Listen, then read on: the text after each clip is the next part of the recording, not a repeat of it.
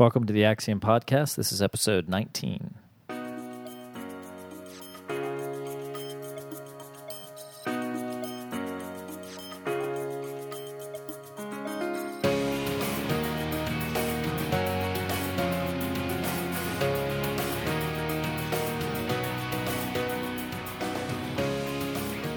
I'm Joey Brandon, your host, and welcome to another episode of the Axiom Podcast. Today we're going to be talking about highest and best use. And this is a favorite topic of mine when it comes to defining the role of the business owner in the business.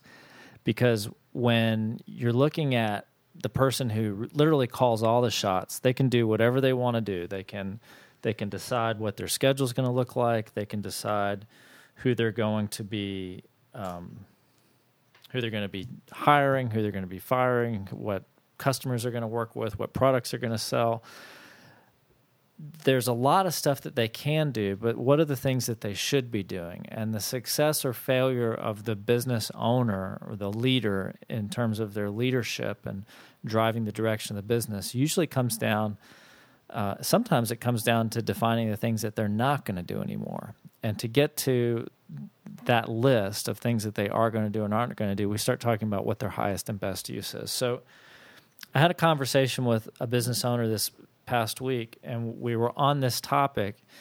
And the more we talked about the things that she was doing that we didn't feel like she should be doing anymore, one of the things that that started to crop up is she was really allowing a bad business process to pull her out of the things that she should be doing because she was putting herself in place of making up for the bad business process. So I think, and it got me to thinking about why is it that business owners get sucked into doing these other things and what the, what's the highest and best use that they should be pursuing? And I really believe that there's a progression that a business moves through, a business owner and leader moves through in terms of what their highest and best use is. And I think it's the same for almost every business. Of course, when we make such a broad, sweeping statement like that, we're going to have to talk in some generalities. But there are types of activities that business owners do, and then they kind of graduate to the next level, and there's a different type of activity that becomes their highest and best use. And then they mature a little bit more, and there's a different type of activity after that that's now their highest and best use. And I believe it, I believe it starts with a specific type of activity, and then I believe it progresses all the way through to a specific type of activity. And I also think that once you get to a certain level, when other people begin to do that that kind of penultimate highest and best use for you, it means it's time to step away from the business as the leader. And and this is what succession should look like. So I'm I'm kind of excited about this episode because it gives me a chance to talk about kind of some maybe meta consulting ideas um, in terms of defining the leader's role and what that looks like in practice and how it can inform our view of the life cycle of a business and a business leader. So let's get started. So I think when you talk about what should the business owner be doing, you're usually talking about ultimately what they shouldn't be doing. So we we get to a point. So let's say that, um, you know, let's say in the early days of the business, the business owner is often the chief cook and bottle washer. They do absolutely everything, and so you you have um, like maybe the business owner opens up the shop every morning and closes the shop down every evening, and that's a necessity in the early days because there's literally nobody else to do it. So there, you know, if you're employee one and there is no employee two, and the shop has to open at 6 a.m. and close at 6 p.m., guess what? You're going to be doing both. Now, there are businesses, business owners who do this for 20 or 30 years. That's certainly not what I advocate to my clients. I don't want them working 12 hours on the floor every day and, and plus the time that they give it on the weekend or the business leadership time that they give it at the end of the day or over weekends where they're doing other things that have to be done to tend to the future direction of the business and they burn out because they're working 78 hours a week. I don't also don't think it's very good for their marriages or for their families and so I don't advocate that. But it's a necessity in the early days of the business. But those are at, these are some of the the most basic technical tasks that have to get done in the business opening up shop and closing the shop.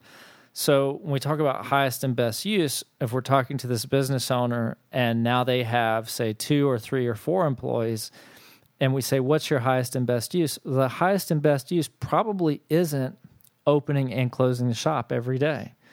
Now, maybe they want to open the shop every day because they like to be the first ones there, and maybe maybe part of part of that opening process is a big part of their highest and best use at that life stage, life cycle stage of the business. And so they say, well, I need to open the shop, but they certainly don't need to close the shop every day. That's not their highest and best use. So we go through the process of defining what does closing the shop look like? What are the technical details of closing the shop? So, you know, it could be as simple as teaching somebody how to set the alarm system and rotating those responsibilities so that you you kind of have a separation of duties and it's not going to be the same person every time and they may not know who it's going to be until the you know the the day of.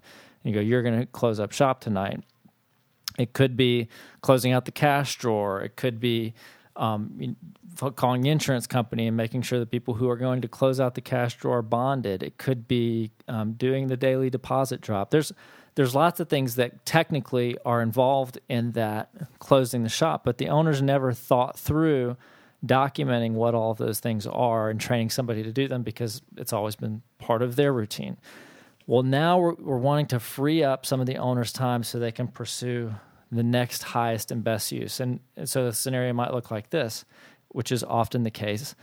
After we talk about technical tasks, maybe the next highest and best use is selling so we say, listen, we know you want to open the shop every day, and you really believe there's some fundamental reasons you need to be the person to do that in terms of setting the tone for how the day starts, or meeting with the managers first thing in the morning, or supervising shipments that are about to go out the door, whatever whatever the case may be. We've decided that opening the shop is still part of your highest and best use, but we also recognize that spending more time with customers as part of your highest and best use. And one of the best times to do that is at the end of the day. We would like you calling on customers between three and five o'clock.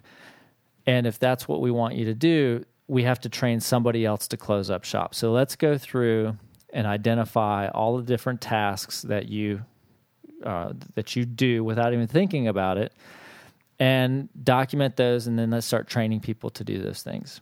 And so that so what we've done is we've improved a business process. We've improved the closing process to the extent that the business owner doesn't have to do it anymore. The reason the business owner was doing it before is because there wasn't a good process and he knew how to do it, she knew how to do it, and so they just took care of it. And they were able to ignore improving the business process for a time because they didn't have anything else to do. And and so it's not so much that it was a bad business process, it's just that the business was not in a place where they needed to uh, they were they weren't in a place where they were required to improve that business process to grow. Well, now they are. So now we have an impetus to improve the process. We do it, and the owner is able to move on to the next level. So I think that first level of highest and best use in the infancy of a business in its earliest days the highest and best use of the owner often is a certain set of technical tasks because there's nobody else there to do them. And when there's nobody else there to do them and the owner knows how, well, they have to get done for the business to function. So that's highest and best use. That's stage one, I, I would say. Stage two tends to be selling. So there are technical tasks. So, like, you don't get the opportunity to sell until you open up shop. All right. So highest and best use, if you're to rank them, you know, hierarchy wise, there's some technical details that have to take get taken care of. And there's almost always going to be a certain segment of your customers that ju- you, you're just an order taker for them. So you could make the argument that the business owner doesn't have to spend that much time on selling in the early days. They really have to spend time on some technical tasks because if the technical tasks don't get done, then even the the folks who they're order taking from are not going to show up because they can't. They're not. There's not going to be anything to buy, or there's not going to be any service to deliver. But once they get beyond that technical task and they get some other people in the business who can do some of the technical th- technical things for them it's usually selling that the business owner moves into so just to kind of tell you what this looks like in practice, if I talk to a business owner and I say, What's your highest and best use? And they say, My highest and best use is doing the monthly sales commission report for all the salesmen. And I go, Really? Why is that your highest and best use? Well, because I'm the only one who can do it. So, what that's told me is that this business is at that infancy stage in terms of the using the leader's capacity, fully engaging the owner of that business in their highest and best use. They're just getting started. They they're literally in the starting blocks and they haven't really gotten out of the gate. Now, it's probably the case that this is a higher and better use than what they were doing maybe 2 or 3 years ago. So they're not opening up the shop anymore, closing the shop anymore. They've graduated to approving the sales commission report, but it's still a technical task.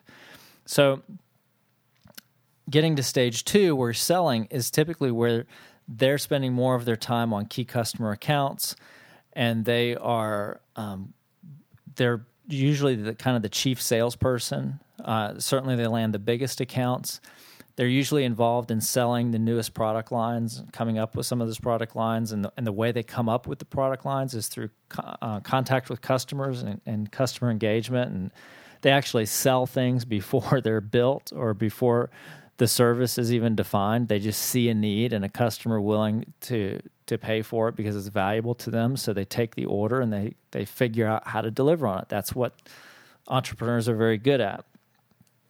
But selling is one of those things that is really just kind of stage two of this progression in highest and best use. So as a business grows, they will start to hire salespeople. Now, one of the things that I've learned in working with small businesses is that most business owners are capable of selling about a million dollars worth of business. They're they can't de- usually deliver a million dollars worth of business, but if if they're operation is segmented into a sales and an operations side or a sales and a service side, they can sell a million dollars worth of business. And I don't know why it's a million dollars. It's it's probably not exactly, uh, statistically speaking, but I just see that as a rule of thumb where most business owners can sell a million dollars. For them to get beyond a million dollars, they usually have to have a sales force. So they have, and it usually takes two or three other people to get to $2 million. So one, the business owner can sell a million, but not everybody's made to be a business owner. Not everybody has the network they do, or the motivation they do, or the whatever all those intangibles are that make them the great salesperson that they are. So you'll bring in uh, the salesperson number two might sell 250 or 300,000 worth of business or $350,000 worth of business. And then salesperson number two comes in and adds another 300,000 to that. And then salesperson number 3 comes in and adds another 3 400,000 to that. And now you're at 2 million dollars worth of business. But the business owner is still highly involved in maintaining that million dollars worth of business that they have and they troubleshoot key accounts. And and they get to stage 3 so stage 2 is that selling idea stage 3 is really about maintaining influential relationships. And these are typically customers. So once they get the the um, they close the million dollars worth of business, then they move into this role of hiring other people and trying to motivate them to get their sales figures up. They get to two million and they start handing off some key accounts, but for the most part, they're order takers for these accounts. These people came into the business with the owner. They have a long history. They've got a great personal relationship, and they're going to continue buying for the business on the basis of that relationship. And sometimes it's the owner's assistant or the clerical person in the sales department that just continues to service these customers. Sometimes they'll be handed off to other salespeople.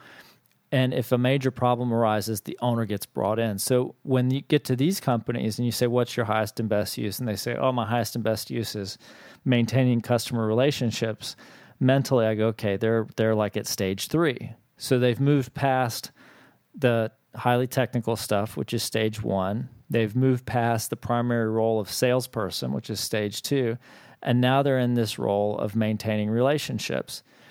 And it's it's very common for those those relationships to be dominated by customer relationships, but they also involve things like vendor relationships, supply house relationships, um, key referral relationships.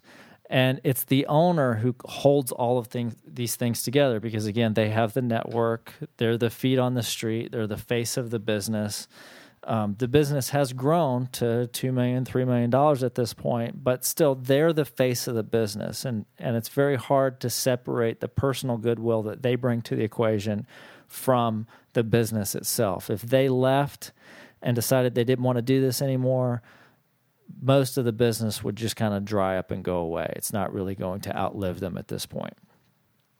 So that's stage three is maintaining those influential relationships. So when we push a business owner to get to the next level, what do they have to do? Well, they have to take themselves out of the picture. And it's always interesting because I think business owners either get this from the start or they have a very hard time learning it as they go.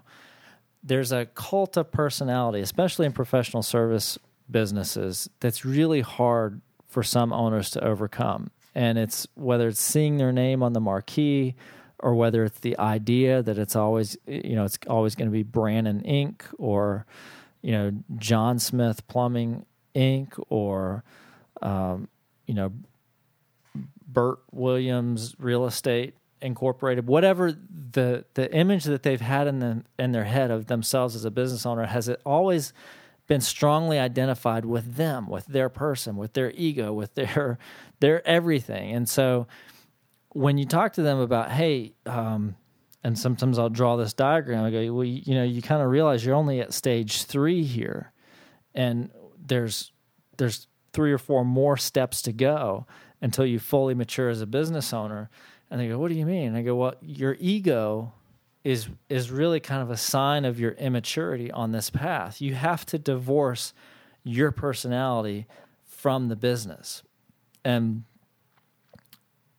th- there's a lot of reasons why they have a hard time with this. One of them is that personal history, that that just that idea of of what they've built and how they've always imagined it has always had them at the center. And they've never taken the time to really look at and think about what does the business look like if it outgrows me? If two or three generations from now, this thing is much bigger and better than I ever imagined it to be, and I'm my face isn't associated with it. My name's not associated with it. It's more about the experience. It's more about what the company does than what I do. And they just haven't taken the time to really work that into their vision. So they have a hard time getting their arms around it. But the other thing that happens too is they look at other business scenarios and they say, well, no, but look at Colonel Sanders, for instance. You know, Kentucky Fried Chicken was always about Colonel Sanders. And that I get where they're coming from, but that's not true. The Colonel Sanders brand is something that the company went after as part of a distinct marketing uh, push. It was part of the marketing image that they chose to cultivate. Um, so it could have just as easily been a, a lizard selling insurance as it could have been Colonel Sanders selling Kentucky Fried Chicken. You know, nobody believes that Ronald McDonald started McDonald's, but McDonald's chose as their marketing push to put a clown, Ronald McDonald, out front. Uh, KFC chose to put this kind of eccentric looking, uh, larger than life Colonel Sanders person as their mar- marketing push. So, you know, you can't look at all the branding um, successes out there that revolve around a single personality and go, oh, that's the way I have to do it too. There, for every successful branding campaign that's built on a single personality, there are probably a hundred that fail uh, because, and they fail because the the personality that they've chosen to brand around does something really stupid, uh, or gets tired of being on call 24 7 as the brand personality and ultimately you know it kind of shoots the company in the foot in terms of their efforts to build around a, a distinct personality. So i think you have to get away from if you're going to get past the um, the the next level if you're going to graduate to the stage four if you will of this then the business owner has to start to disentangle themselves from the relationships. And they start to ha- they need to delegate those relationships to different people and really work on working themselves out so the business doesn't become all about them. So what do they do when they get out of the relationships? What do they do when they're able to hand off that side? And what does stage four look like? Well it looks like them spending more of their time architecting the business processes and this is the stage that the company I talked to this week is at. And the specific example that they gave me in terms of the where they're at on the relationship side of the business right now is getting calls from referral sources at you know, Saturday night at seven o'clock saying, "Hey, I've got a new. I'm sitting right here with your next customer uh, I wanted to introduce the two of you to make sure that things get off to a good start. And these are great referral relationships. These are referral relationships that send, you know, hundreds of thousands of dollars worth of business into the company every year. And the business owner feels like her highest and best use is taking that phone call on a Saturday night at seven o'clock. And as we talked through it, they began to understand that just like all of these situations, everything that we've talked about here, they're allowing the owner to insert themselves into this i don't want to call it crisis management thing but i'll, I'll call it like this on-call 24-7 response expectation um, is put on the owner because they haven't built a business process to do anything other than that. That that is their process right now. Right now the process is the owner takes the phone call whenever the phone rings from these half a dozen major referral sources and so when we, I said, you know, here's what this might look like. I don't know. I, we're just getting started with them, and and I said, I, I don't know a ton about your business, but try this on for size. See if you can wrap your head around this. What if you were to go to lunch with these referral sources? and you were to tell them how much their business means to you and how uh, important responsiveness was to you, and you also explained that your role in the business is changing and your your life is changing and there's some things changing about how you do business and and your role in the company. And in order to make sure that they get the treatment that you know they deserve, you're going to be changing a few things. So for instance, you might, you might tell them that there's a good chance you're going to be doing a lot more traveling and you're not going to be around on Saturday nights to take their phone call at seven o'clock anymore but you know that it's very important that their call get answered and that they um, they have their that relationship start at seven o'clock on a Saturday night. So here's what you're going to do: you've set up uh, in your system um, a special person who is going to take those on-call phone calls, and all and this person has been notified that the your phone number is one of a handful of very important phone numbers. And when it rings, they're going to answer it at seven o'clock on a Saturday night. They're going to know it's you. They're going to greet you by name. And they know that if it rings on a Saturday night at seven o'clock, it's probably going to be about a brand new customer. And they're going to have everything they need at their fingertips to get that customer set up, to um, get on the phone with them and make them feel the warm fuzzies and make them feel the concierge service because you're bringing them into the company as opposed to them just calling 1 800 number. And the other thing that's going to happen is we have set up in our system a notification that as soon as that client gets generated, as soon as that referral source is onboarded that Saturday night at seven o'clock, an email goes out to me saying, Hey, our very, very important referral partner just uh, sent this person in and you need to be aware of it so that you you know what's going on in the company. And i know that when i get back from my trip or when i when i come into the office on monday morning um, i know the first three or four phone calls that i'm going to make and yours is going to be one of them. I'm going to call you to see how things went and i'm going to call your customer to, to make sure that they feel special and they know that we want to treat them as such. And uh, we think that doing it this way is not only going to continue the service that you're used to, we think it's actually going to get better. We see some real opportunities for your clients to be wowed by this new process. And to be honest with you, you know, there were some times when you would call me and it was on a weekend or night and I I didn't have my phone with me or I wasn't able to get the call and and you had to wait and we don't we don't like that. We know that your business works on the weekends. We know that you're signing up clients on Saturday nights and we've built this new process to accommodate you and make that work better. So I said, What do you think about that? And they go, That sounds great. And I said, Do you think that your customer would like to hear about that kind of process? And they go, Yeah, we think th- I, we think that would work much better for them. We think they'd be thrilled about that. I said, Do you think that that would keep you from having to answer your phone at seven o'clock on a Saturday night? They said, Yeah. And I said, Well, great. That means that your highest and best use is no longer answering the phone at seven o'clock on a Saturday night. And all we've done t- to change things so that that's not your highest and best use anymore is we've put a better business process in place we're not requiring that you make up for a deficient business process. So that's what this stuff looks like on a day to day basis. So now, and, and we've actually just done it, if we've said your highest and best use is no longer babysitting these very influential relationships in the company, then what is your highest and best use now? What's the next level? What's stage four? Well, stage four is what we just did. It's working on business processes.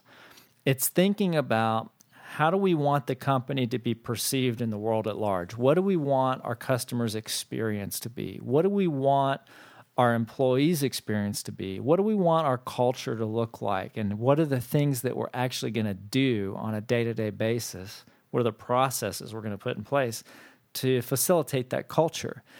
And this is fun work for me. I, this is probably the part of the job that I love the most to get involved in business processes and business workflow because, for one, it's stage four instead of stage one. You know, the, the technical task stuff, there is some business process stuff there, but a lot of times it's just letting go of the task. So, in other words, it's like you know, do you need to really spend a lot of time working on the business process for closing up the shop? No, you don't. You just need to list out what are the things that have to be done, right? Do you need to, if the, if the technical tasks, like let's say the highest and best use of the business owner is making the uh, nightly backups of the computer system. You know, I don't think this is real popular anymore, but there were days where you had these these magnetic uh, tape drives and the business owner would stick one in every night before they left the office and make sure that all the data was going on there and then they would take it home with them and put it in the safe and the next day they bring back another one and they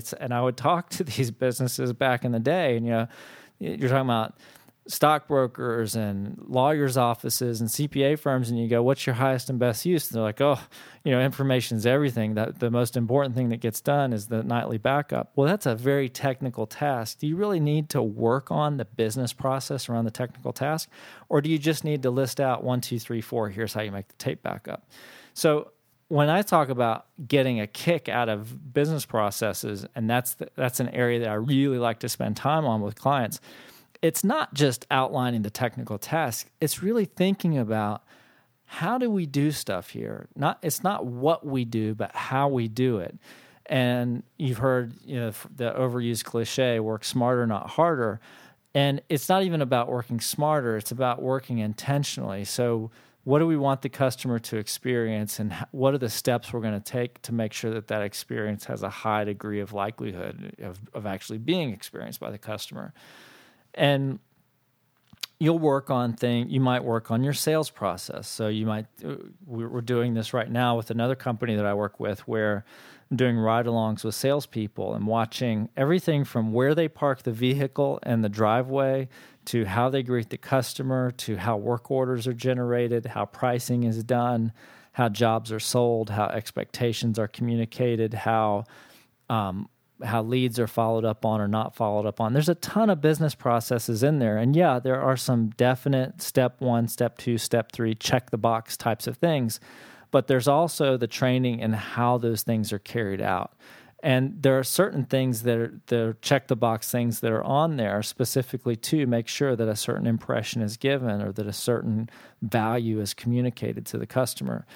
And when a business owner can get involved in that type of discussion and that that type of role, then the business can start to take on the the values of the owner, the values that the owner wants that business to embody. And it can do it in everything from how customers are greeted to how stuff is dropped off for the UPS guy at the end of the day. I mean, you have a tremendous opportunity when you graduate to this level four, stage four of your highest and best use maturity to really infuse everything the company does with a how we do it that reflects your culture and reflects the way you think the company ought to be doing things.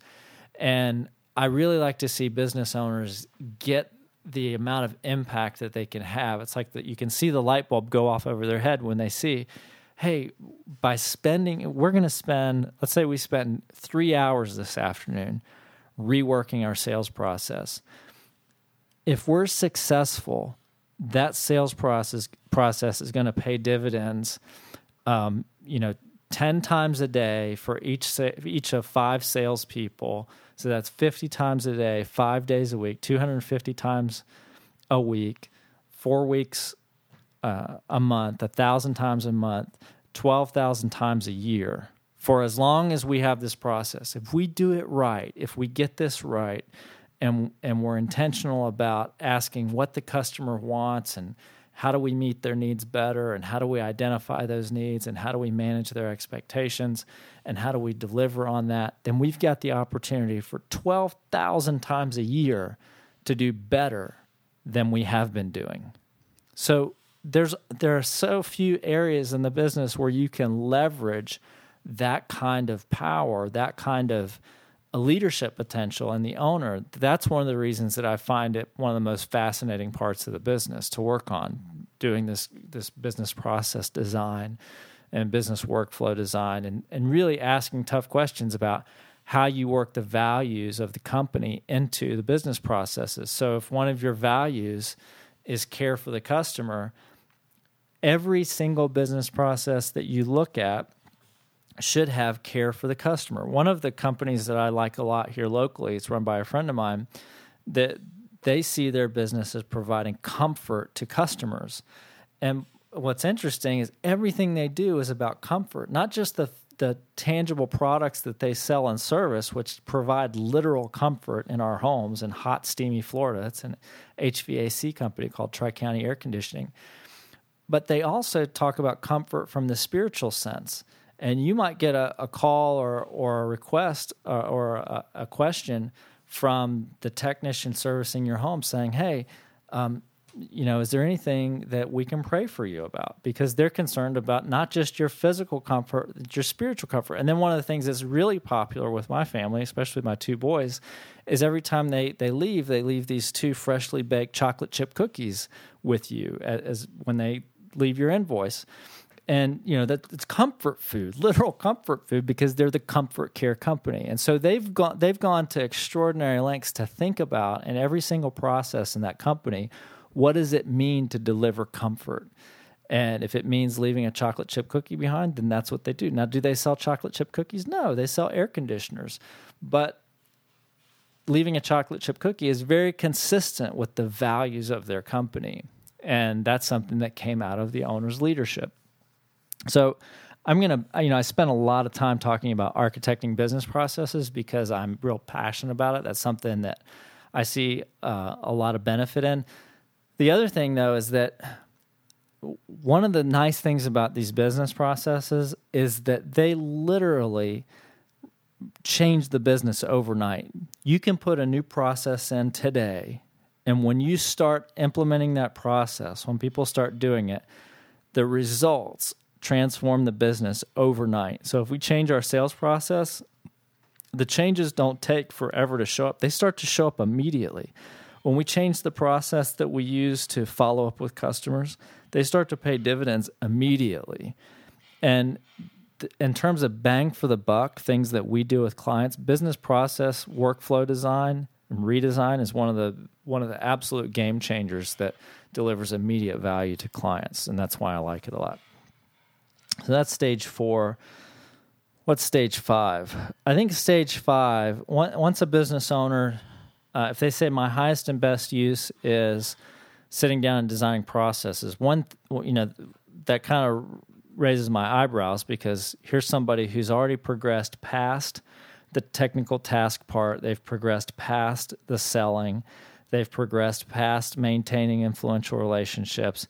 And now they're working on architecting business processes. They're at level five. And I'm like, wow, this person really gets it. So then you go, well, what's next? I mean, it's like, well, that's you know, I don't think that's the ultimate highest and best use. If you think about some some very influential business leaders, I doubt that what they did every day was design business processes. So what's next? What what's the the level five? Well, I th- I think personally, it's recruiting, hiring, and mentoring the people who are on your team. I think this is where the focus shifts from outside the four walls. So and in, you know, I think selling is part of that, maintaining relationships. You're primarily focused on customers and other people. And even when you get into business processes, you're working with people inside the company, but typically you're working with them on things that affect people outside the company. And your attention still is on the customer as the, the kind of be all end all and what you're going to do to drive the customer experience. After that, when you move into recruiting, hiring, and mentoring, and this becomes your level five uh, you know, level five maturity scale for highest and best use, that focuses all on people inside the organization. So we start to look at how do we bring people into the company? How do we identify people within the company, people who are already here that are ready to move on to the next level? Do we have professional development plans for our best and brightest folks? are we growing the company at a pace that's going to provide room for all of these folks at lower and middle levels to to move up? We want to have places for them to go. And in order to do that, we may need to grow the company so there are more of those senior positions and more opportunities available for them. Um, bringing folks into the recruiting and hiring are, are two really kind of seminal areas because if you get a leader who's worked their way all the way through this progression, and they've delegated now because at each one of these points for you to move up to the next level you have to delegate the level you're currently on to somebody else. So what we're talking about now is delegating those uh, business process functions to somebody else. So if you're in a position to do that then the company's growing at a pretty good clip.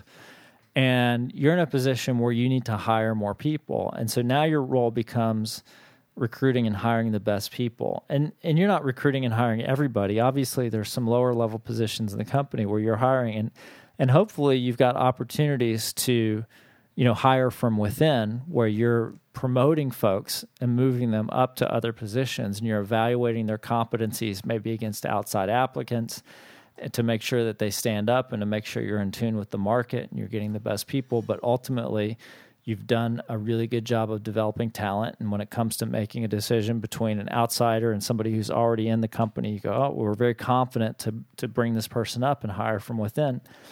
But if you're growing, if you're in this position where this is your highest and best use, you're probably growing fast enough that that's not enough to fill all of those um, more senior positions. And so you're going to um, be looking outside the four walls of the business to hire some management talent, to hire some leaders who are going to be a, a, pretty big part of the organization going forward. So, how do you recruit those people? Um, you know, who are you networking with to make sure that you're in tune with the best and the brightest and what the current standards are? Are you working with your current managers to identify what uh, their needs are and what the the next generation of the company is going to require from their viewpoint? And when it comes to uh, evaluating those people and bringing them on board, what kind of practices are you using? My clients all know I'm a huge fan of a book called Topgrading, which is essentially a, a process for bringing new people into the company uh, and hiring them. And it's not, you know, it's like everything else I do. It's not rocket science. It's a discipline. And you know, how disciplined is your hiring process? Uh, is it kind of shoot from the hip? Oh, I, I met this person um, at a, a, social function or a country club or uh, sat next to them on an airline and they really impressed me, so I want to give them a shot? Or is there an actual discipline to it and there's rigor to the process so that you make sure you've got a very high percentage of A players coming into the company? And then mentoring.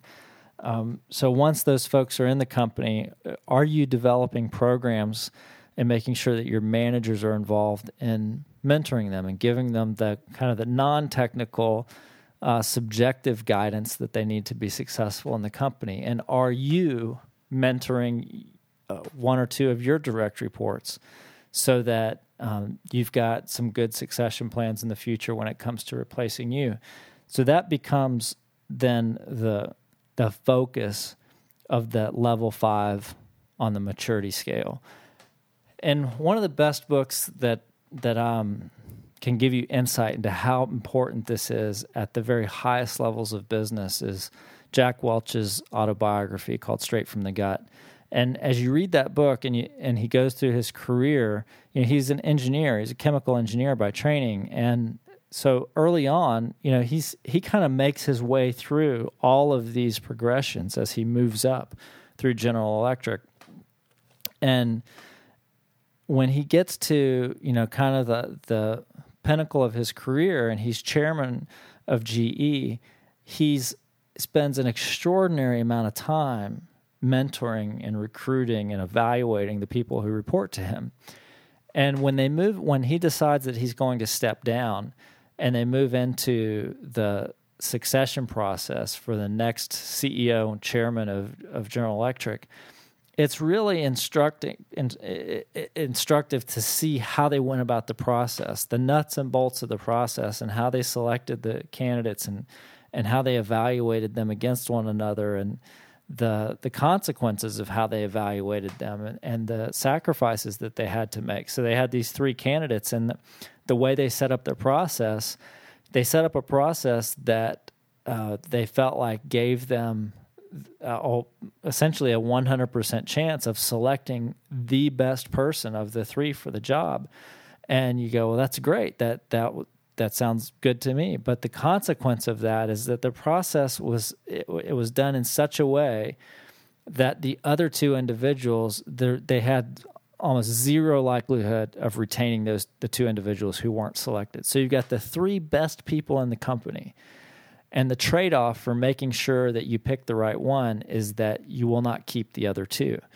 And that always struck me as an interesting um, uh, what do you call it? Um, oh, I can't think of the word. Dilemma, I guess. So you you have this dilemma where I know I'm going to pick the right person, but the consequence of that is I have to get rid of two of my top three people.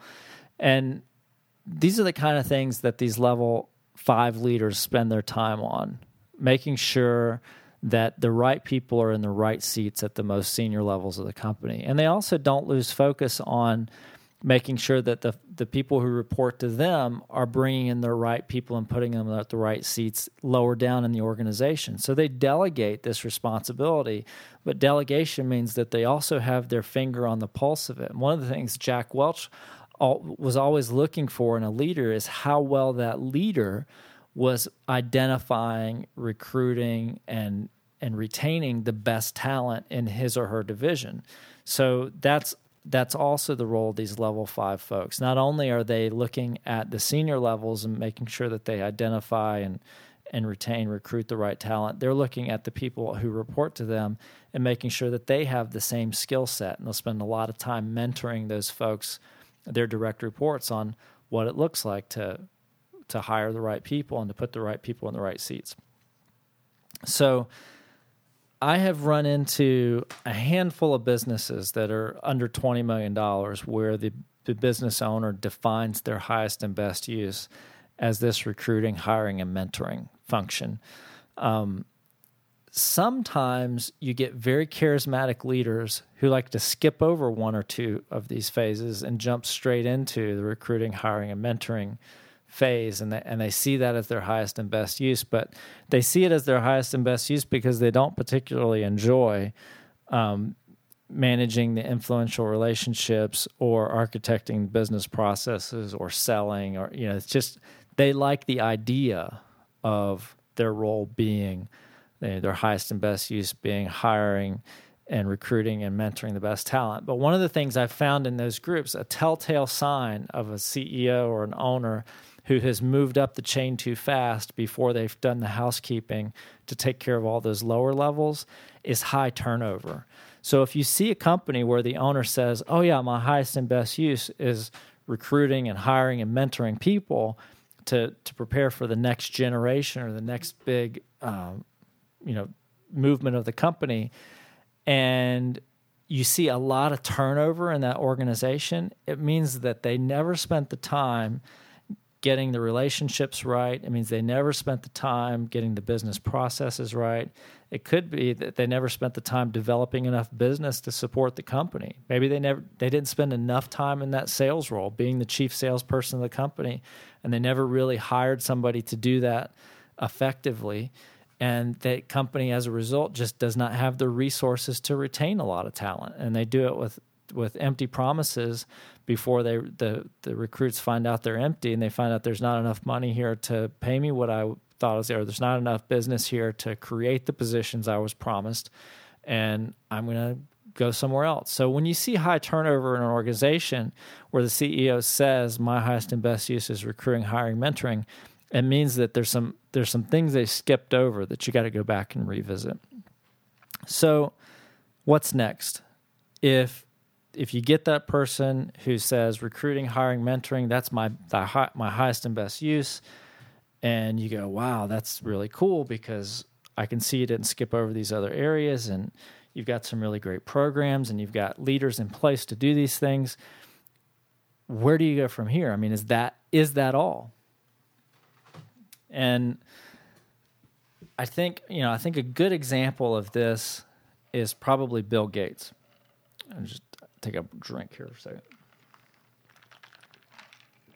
So, if you think about Bill Gates, early on, the guy was doing technical stuff.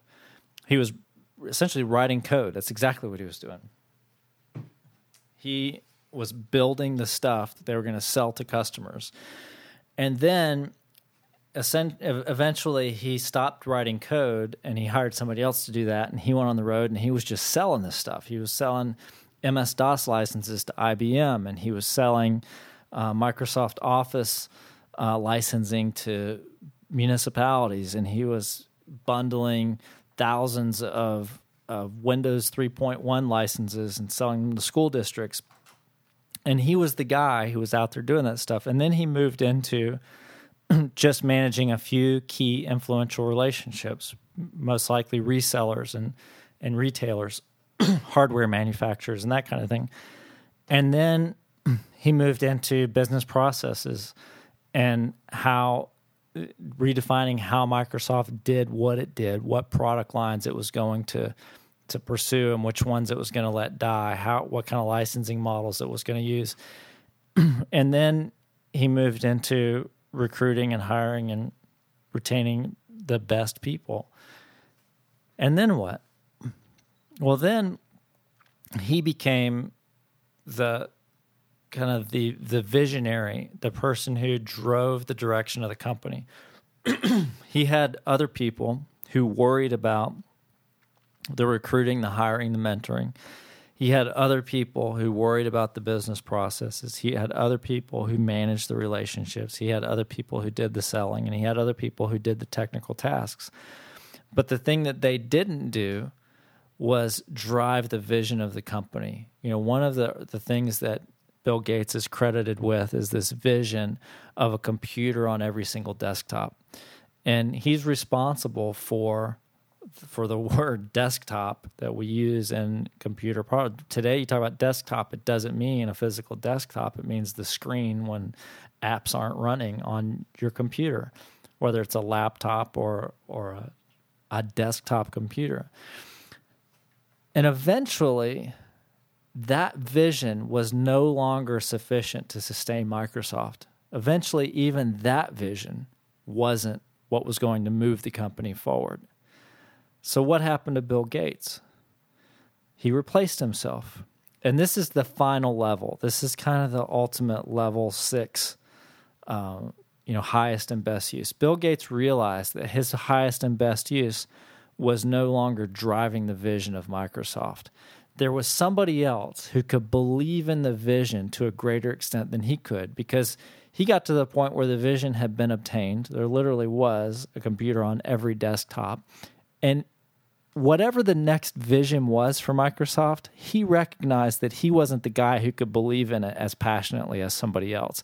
He had been so tied to the vision prior to that that when that was achieved and it came down to, okay, well, what's next? He had a harder time getting behind that vision than somebody else did. And so Ballmer was the successor who came in and and Ballmer's big push and, and he's been parodied for it was really working with the development community to build out software. So now that there is a computer on on every desk, what's the software we're going to build to make it kind of the next um, make the desktop an integral part of the business environment? And so you saw a bigger push in the Microsoft Office suite, and along the way, a lot of the competitors died off. So you no longer had WordPerfect, you no longer had Lotus uh, one, two, three you no longer had uh, Lotus Notes. Instead, you had Microsoft Word and Excel and Outlook. And that was the vision that somebody else besides Bill Gates was responsible for driving on a day to day basis. So uh, now, is Bill Gates still involved with Microsoft? Yes. He owns an extraordinary amount of stock in the company at this point. And so he continues to reap the rewards of ownership. But in terms of his leadership of the company, he's recognized that now his leadership is as a major stockholder and he's going to leverage that through philanthropic ventures. And he's going to cede the the visionary leadership of the company to somebody else so that and so what is this? So I'm I'm talking about one of the largest companies in the world. What does this look like for small business? And that's where I spend my time. I don't consult with Microsoft, although if they called and asked if they could write me a check, I'm sure I would say yes and we could work something out. But my days are spent with companies in this two million to twenty million dollar space. So what does it look like when they and when this when the owner gets to the point where they're ready to cede that vision over to somebody else and that's what we call succession and it usually comes you know bill gates it, he went through this period early in life. Most of my clients are going through this period a little bit later. They're in their 50s and 60s and 70s and they're going i need to i need to get to this point where i can cede the vision over to somebody who can believe in it more than i can. The vision of the company's changing and the way that it's changing means that i'm not the best person to really believe in it and drive it and inspire the the movement of the company going forward. So in my work, I mean, a lot of times that in small businesses, those tend to be family members. This tends to be generational succession in business. And when you get uh, when you get all the way to this level six piece, if they've gone through the first five steps and they've done the technical stuff, they've done the selling, they've managed the relationships, they've architected the business processes, they've recruited, hired, mentored folks, and as they've moved from one of those steps to the next, they've done a good job of delegating, effectively delegating, responsibly delegating that job to someone else when they move to the next step. When it gets time to cede the vision over to the next generation, that next generation can actually spend time at level six. They don't have to go back down the scale. And that's what's really difficult about family business is a lot of business owners um, they they do everything right. And and and these are top performing top tier businesses. They do everything right in moving through these different stages. And they finally get to the point where they're at stage six and they're ready to move on to the next level and hand stage six delegate stage six off to somebody else which is this visionary of the company and they hand it off to somebody who has no experience in any of the other steps. And that's why I'm a huge fan of when kids come into the business, they start at that technical level.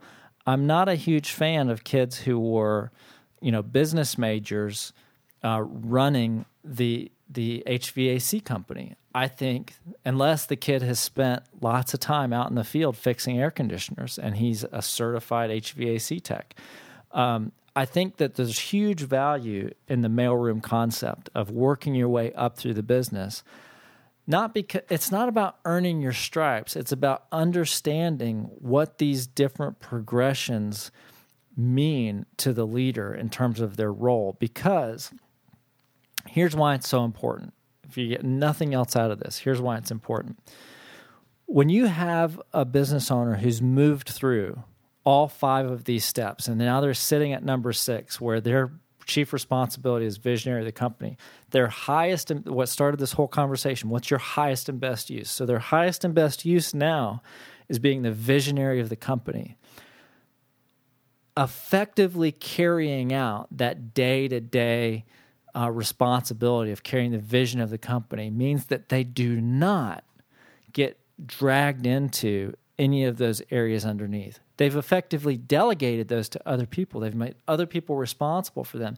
And they've delegated, delegated, not abdicated.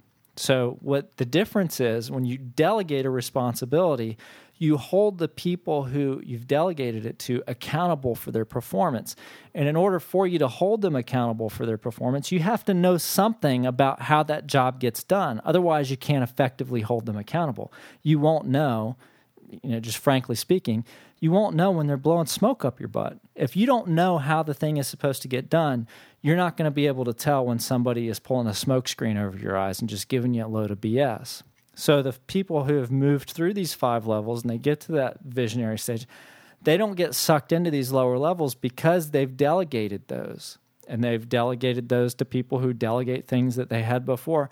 And they know how to hold people accountable because they've been there. And yeah, technology changes and yeah, business changes. But on the whole, they're in touch enough to be able to, to recognize that and, and effectively delegate and hold people accountable. If you get the person who hasn't gone the mailroom route, if the, the the son or daughter comes in and they haven't moved themselves all the way through the business and worked at different positions where they've had to, as a leader, delegate these same functions to people, then they don't understand what delegation of that function looks like. And they certainly don't have the capability to hold people accountable for it. So the result is if you can't delegate it and you can't hold somebody accountable for it, what happens? You wind up doing it. And when you wind up doing it, you take yourself away from your highest and best use.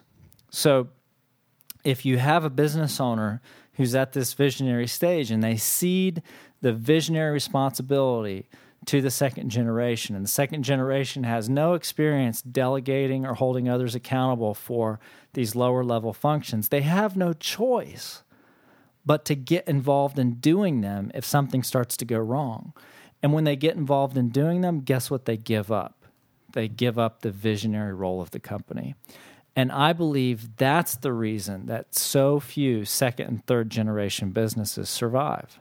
There are statistics out there that talk about like 5% of businesses survive the third generation. And it's for lack of effective leadership.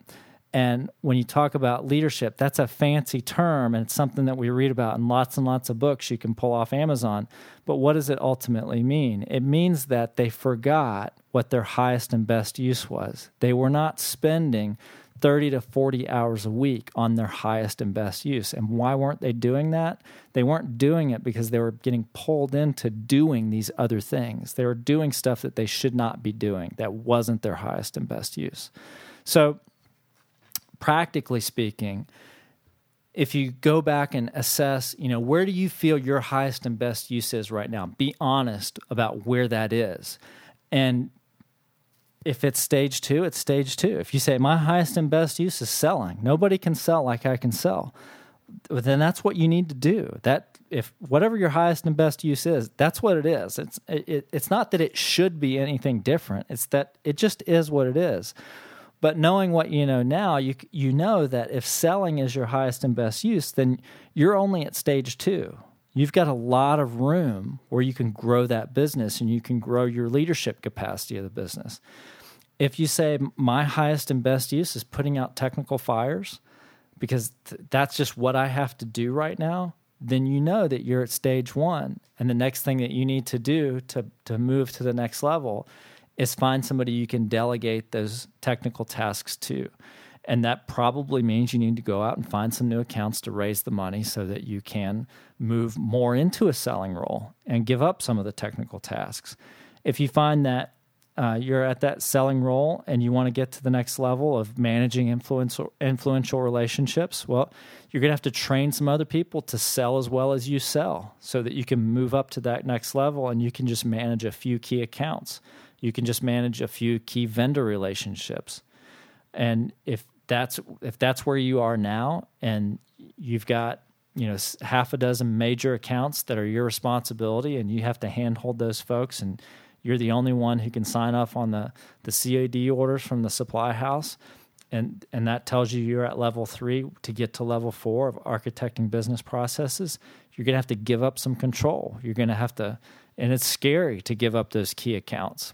But again how do you do that you get the reason that it's you that has to be responsible for those key accounts a lot of times can be traced back to poor business processes. You're substituting yourself for a poor business process. So go to work on the business process because that's level 4 and if you can get to the point where you can improve the business processes enough where you don't have to worry about those those key relationships because you can delegate and monitor them and make sure they're getting as good if not better service from the process you put in place. Now you can start to work on processes in other areas of the business. Processes that have employees at the heart processes that have recruiting and that kind of stuff at the heart and if you get good enough at those and, and you can delegate the process side and train some other people on how to look at business processes so that you can move out of level four into level five, which is recruiting and hiring and mentoring.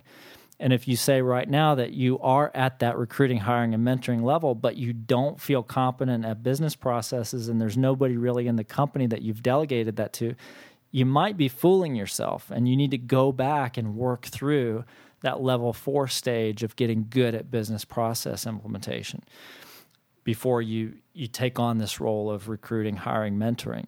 And if recruiting, hiring, mentoring really truly is your highest and best use right now, then you need to set your sights on the next level where you can you can hand that off to a person and your chief role is really just driving the vision of the company. And that's a pretty big company. That's a pretty big role.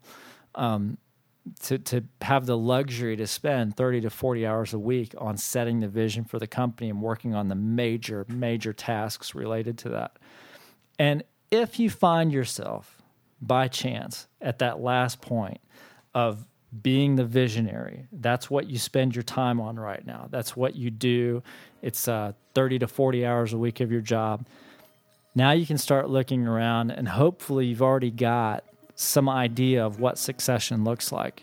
And hopefully, the people who are on your succession list are folks who have followed in your footsteps and they've worked through all those same processes that we've been talking about. Because when they get to your level and when you cede the vision to them, they'll be able to spend their time there and they won't get sucked back down into doing some of those other things that aren't their highest and best use.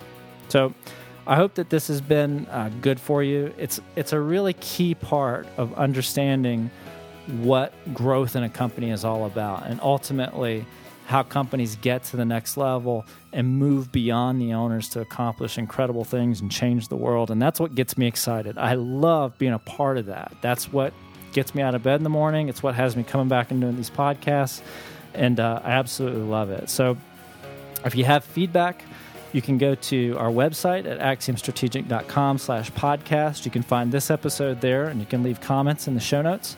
Uh, I'll put some show notes up that reference any books we talked about. I talked about Jack Welch's book. I'm sure we'll put that in there. We talked about Topgrading.